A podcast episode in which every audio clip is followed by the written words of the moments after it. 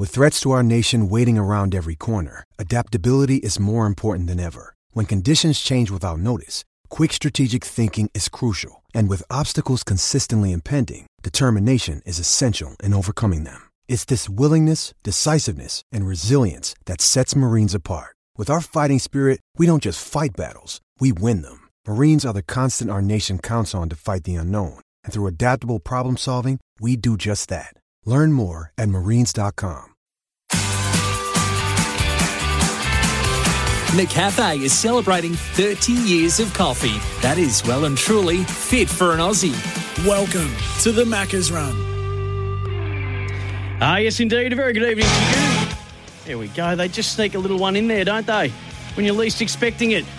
Hello and welcome to the Macca's Run. I hope you had as good a day as you possibly can. However you've been putting it in, wherever you've been putting it in, it's wonderful to have you on board this evening. The Macca's Run all about you having your say on the news of the day, and it's all for the McCafe celebrating 30 years of coffee fit for an Aussie. To have your say on the news of the day, you can do that on the Harcourts open line. Call 1300 736 736 for all things real estate. Speak to Harcourts. Your move, your Harcourts. For all things sport, speak to us.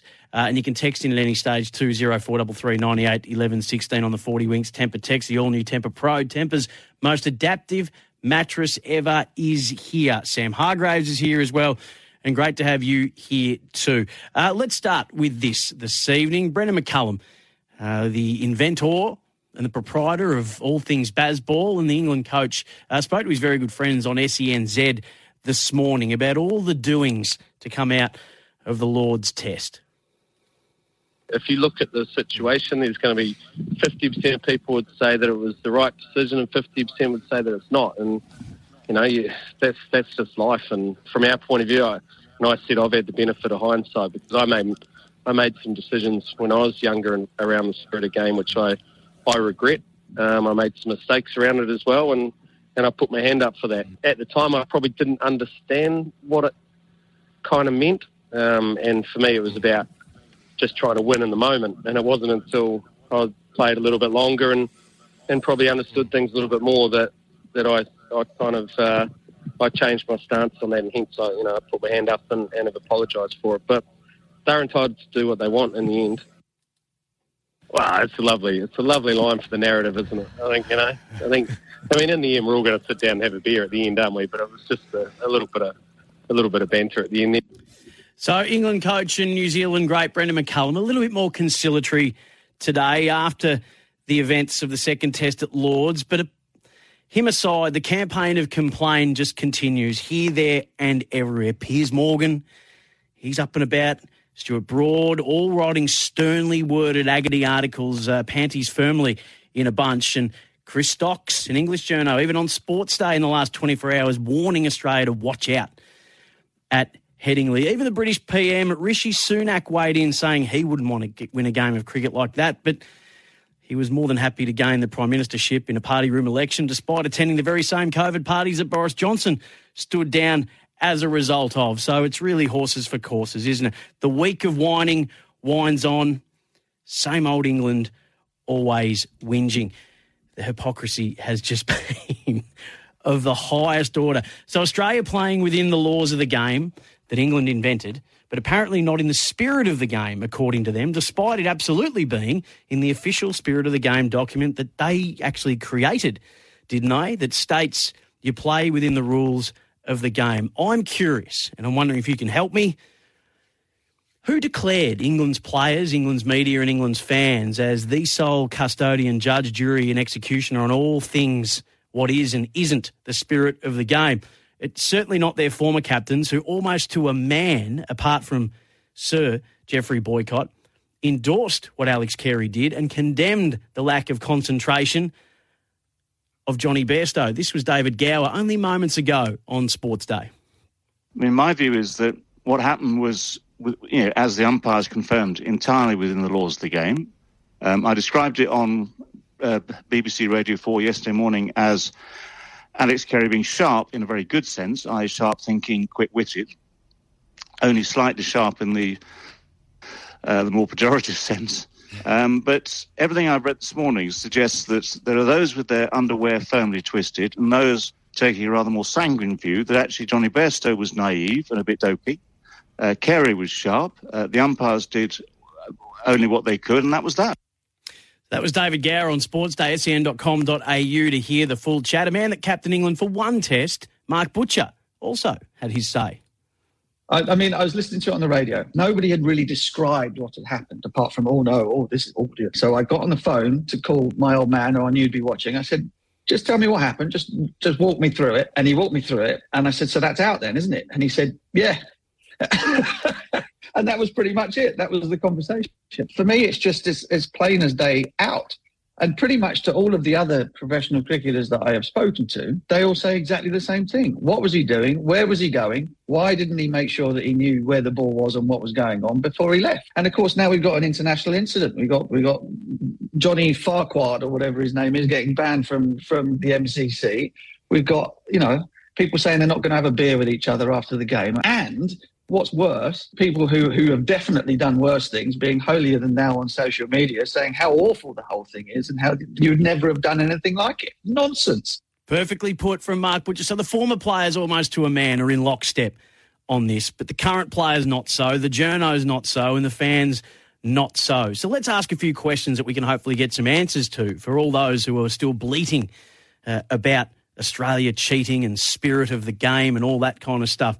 Let's ask these questions and see if we can get answers to them. We'll start with the players. Where was the spirit of the game when Jonny Bairstow, as he's been trying to and succeeding in his earlier career, trying those kinds of dismissals, not only throughout the career, but also throughout this series and throughout this test. The clutching at straws about when he tried to do it and how he tried to do it has been almost as embarrassing as the behaviour of the MCC members. Stuart Broad today in his article tried to claim it was okay when Bairstow did it because it was during the over, not at the end of an over. But that has been proven false today by Travis Head on the Willow Talk podcast. Oh, Ben was just wanting to find out if it was called over, and Jonny wasn't too pleased. And I, I sort of reminded Jonny last week I walked out of my crease um, in Edgbaston at the end of it over, and the ball got whipped in, and I quickly whipped my back back and questioned Jonny on would you take the stumps, and he said bloody oath I would, and ran off. So I sort of reminded him that remember last week when you said you'd do the thing exactly the same thing. So whether he remembered saying that or not, but two days before, he also tried to throw Marnus' stumps down. So in the moment, in heat of the battle, um, things come out and, and things are played out. Oh dear. Didn't quite remember that one, did you, Stewie? Uh, where was the spirit of cricket when Mitchell Starc caught Duckett cleanly, but under the laws of the game, not technically? He controlled the ball, just not his body, and it was not out under the rules of the game. Where was the spirit of cricket there? And where was the spirit of cricket when you doctored the pitch for the first test? Where was the spirit of cricket when Ollie Robinson gave Usman Khawaja that double barrel verbal barrage this is the Ashes. If you can't cop that, then what can you cop? He said, despite that being a very clear breach of the spirit of cricket document that you all created. Where was the spirit of cricket against Ireland recently when Ben Foakes, after gloving a missed sweep shot, attempted uh, gloving a missed sweep shot attempt, waited for the batter to lose his balance, and then when he did shift his foot to regain it, whipped off the bails, claimed the stumping that was given out by the third umpire. The same paper that derided Alex Carey's moment as the most controversial in Ashes history also lauded Foakes for his quick thinking on that occasion. And where was the spirit of cricket when you ran out Colin de Grandhomme home from New Zealand during an LBW appeal? Stuart Broad was the bowler that day and the leading celebrator of the dismissal. And whilst Ben Stokes did epitomise the spirit of cricket in the 2019 World Cup final by asking the four overthrows to be taken off England's score that came off his bat, they weren't, but he did try, and that's to be commended. Where was the, where was the spirit of cricket when you won on the hit more boundaries technicality. Yes, it was in the rules, but did you actually win or did you win on a technicality? Where was the spirit of cricket that day?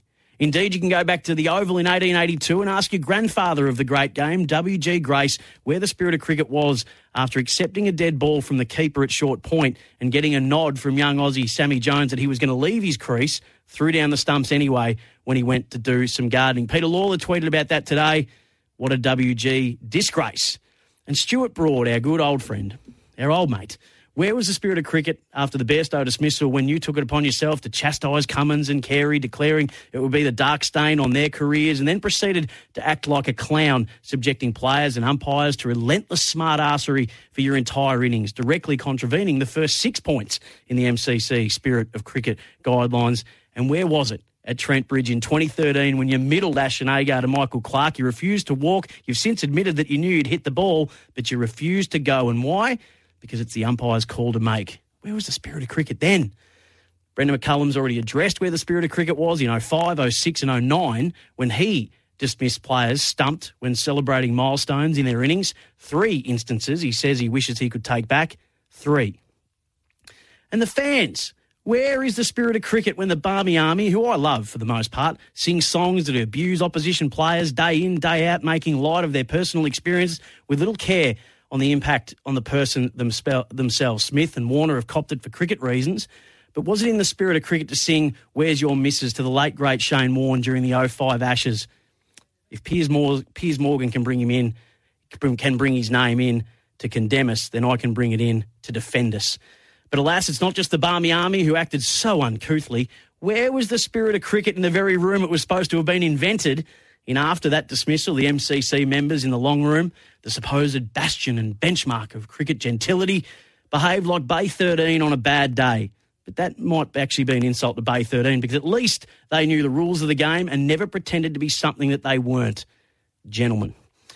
And if we're the same old Aussies always cheating, then where was the where was the spirit of cricket and where was your indignation from public and press and player alike when your players were found to, admitted to, or were accused of ball tampering? Atherton, Panesar, Harmison, Trescothick in his autobiography said he was the designated ball tamperer in the 05 series. The team designated him as their ball tamperer. Michael Vaughan has also suggested that Anderson and Broad have ball tampered in the past. And why stop there in our search for the spirit of cricket? Where is it and where has it been in the whole history and institution of English cricket? A recent inquiry finding it elitist, racist, sexist, and held discriminatory practices. The elitism part is clearly evident in this reaction from players, coaches, fans, members, and media. We can decide what the spirit of cricket is when it applies to everyone else but uh, ourselves. And it seems like the spirit of cricket argument is always thrown up by those who have lost a decision and lost the game and don't have the spirit of cricket in them to accept either with grace and dignity. This was Ed Cowan today on the ABC. I guess where my beef becomes a little bit apparent, and this is kind of blurring issues, but it's all kind of mixed in together, is to then unequivocally call on the spirit of the game as this mythical beast when if you are going to take the high ground morally, you better be pretty squeaky clean yourself. And so when Brendan McCullum comes out and says, I'm not going to have a beer with them, or you know, the beers are off the table at the end of the series. This is a guy who ran out Murali when he went to celebrate a hundred with Kumar Sangakkara. He wandered out of his crease to go congratulate. He, he wasn't going for a run. Very clearly he wasn't going for a run.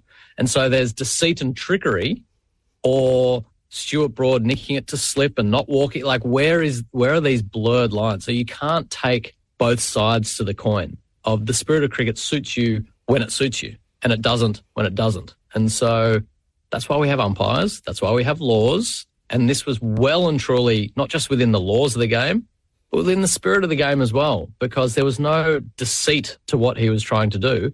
Jonny Bairstow just had an absolute brain fart. And then it's almost like we need to backtrack and cover. Uh, and it speaks volumes about how they are approaching their cricket more generally. Yep. It is lacking discipline and it's lacking thought. And this was just another example of that that cost them the game. Brilliantly said by Ed Cowan. So, this kind of reaction is typical of a former superpower. The elitism, the arrogance are at the heart of the hypocrisy. It's okay for us, but how dare you? It's a misplaced superiority complex that reeks of a once powerful country and cricket team who hasn't quite come to terms with the fact that they are no longer either of those two things. Powerful. Yes, you are the home of cricket. It's the birthplace, but it moved house a long time ago. Haven't you noticed that you aren't getting the mail anymore? Australia used to think it was the moral arbiter of the line in cricket, right up until the point where we crossed it in the worst moment in our history. Be very careful in your hubris. You're not headed for yours. This is your spirit of the game document. It says respect your captain, teammates, opponents, and the authority of the umpires. Play hard and, and play fair. Accept the umpire's decision. Create a positive atmosphere by your own conduct and encourage others to do likewise. Show discipline even when things go against you. Congratulate the opposition on their success and enjoy those of your own team. Thank the officials and your opposition at the end of the match, whatever the result. By their very own document, England are far guiltier of breaching the spirit of cricket than Australia ever were. So before you continue on your whinging ways down the highway of hypocrisy, remember people in glass houses shouldn't throw stones. And in the words of the great Tennessee Williams, the only thing worse than a liar is a liar who's also a hypocrite. 1300 736 736 0433 98 11 16. Have your say on one of the most hilarious moments in sporting hypocrisy and the response to what went on at Lords. Cannot wait for Thursday. Uh, you'll hear it all Friday, Thursday. You'll hear it all here on SEN. Uh, cannot wait for the third test. Uh, we'll be back with a bit of other news after this on the Macca's Run. McCafe is celebrating 30 years of coffee. That is well and truly fit for an Aussie. The Macca's Run. The Macca's Run. Live on your home of sport, SEN. That's all for the McCafe, celebrating 30 years of coffee fit for an Aussie. A couple off the Tempur text, the all new Tempur Pro. 40 Winks gets you unique bed match profile and find the right bed for you. 40 Winks serious about sleep. I hope you mentioned McCullum's 2009 running out of England's own Collingwood in a one day game. Sore losers. Yep, I did mention the 09 run out and must be very interesting in the change rooms because Paul Collingwood, I think, is still an assistant. So I wonder if he just glanced over and said, yeah, you've done that to me, Brendan. Uh, 1300 736 736. Uh, Hamish wants to talk spirit of cricket. G'day, Hamish. Yes, g'day. I just wanted to uh, say well done on your little monologue there. I thought you couldn't, Have, couldn't have summed it up any better. I think one thing that's blaringly obvious to anyone with half a brain is England are playing some um, interesting cricket at the moment, and, and this incident's just a scapegoat. I think um, I'd be more concerned, Ben Stokes, with not how we won the game, but how they lost it, um, sending us out on what looked like to be a bowler's paradise and doing absolutely nothing about it. And then coming out in their top order, collapsing to the same ball within an hour, and then coming out and losing six for 48 when the game was um, there to be uh, there to be won. So it's clearly just a, a smokescreen uh, on their front, and I can't wait for them to double down on Bazball and uh, completely and utterly collapse on each other. So that's my say as well. Uh, Hamish, I appreciate that. Yeah, they've looked to deflect after each test, haven't they? Um, they said they felt like they won the first set, uh, first test, and now it's all about this after losing the second. It, it's very good diversion. They must have a very good PR person uh, in the mix for them. Uh, Phil is in Mornington. G'day, Filthy. Yeah, g'day, mate. Um, yeah, look, I was just listening to this uh, this whole spirit of the game thing and this Mm. this big commentary about you know the establishment of English cricket and all of that. That's not. I think everyone's missing the point here. You know, there's no doubt he was out. There's no doubt Australia's a great team, probably the better team. No one's questioning that. It's just that when we were watching that match and you saw how Bairstow was out, it just it just for the spectators, it just flattened the whole atmosphere because it was like, are you serious? This guy, this guy is out because of that. How much more would that game would have been even more exhilarating and interesting to watch if Bairstow was still back?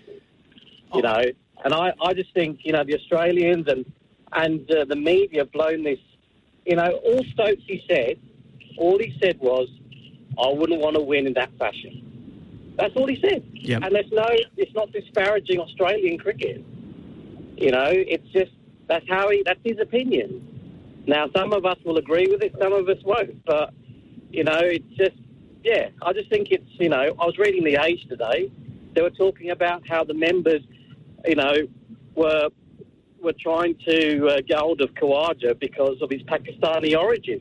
Uh, that that never, that wasn't even in the picture. The race. Oh, I, I didn't read any articles that said that, um, but I, I may have not read the it's in- I same articles as you, Phil. Um, but well, I don't have very little much time left, and I'd love to keep chatting to you, Phil. But given that Jonny Bairstow tried the exact same dismissal in the first test at the end of an over to get rid of Travis Head, that's where we find a little bit of hypocrisy because they did try to win a test like that, Phil. Absolutely. Look, Yeah. I, I love cricket more than I love the Ashes.